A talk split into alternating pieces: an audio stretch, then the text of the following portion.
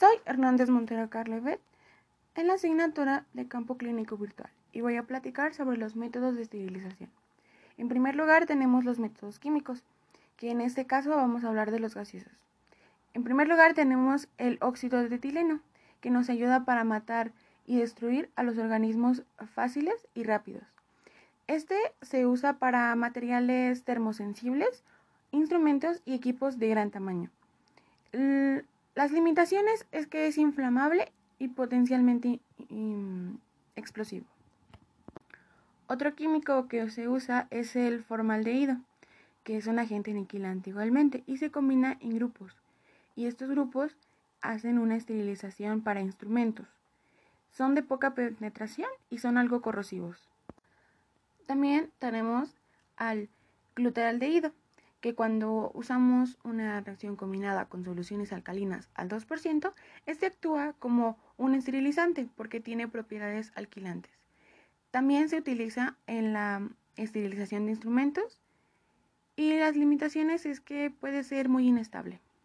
En los equipos, en los tipos de esterilización, por agentes físicos tenemos el calor seco, que aquí se puede usar ya sea por mecheros de gas o alcohol, por hornos crematorios o incineradores y por estufas. Esto con el fin de proporcionar una capa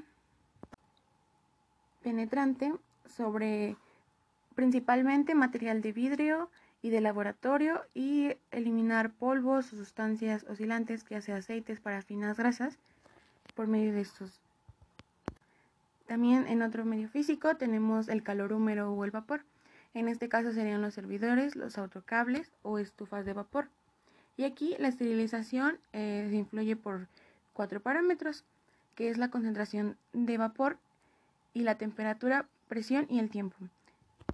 En este caso, todo el material a esterilizar debe estar sumergido en vapor sin agua, sin aire alguno, es decir, vapor saturado. También tenemos las esterilizaciones por radiaciones. Tenemos la radiación ultravioleta, infrarroja, gamma. Este tipo de radiación no se utiliza a nivel hospitalario y el material eh, tiene que alcanzar dosis de esterilización altas y se emplea principalmente para la esterilización de materiales termosensibles, plásticos, ya sea jeringas, agujas, catéteres, em, huesos, cartílagos, válvulas de injertos y trasplantes. En los agentes mecánicos tenemos la esterilización por filtros de profundidad, también por filtros de superficie, ondas sónicas y supersónicas. Para materiales fibrosos como sería el papel, asbesto o la fibra de vidrio. Caracterizado porque se le aplica al material vibraciones mecánicas con el fin de destruir microorganismos.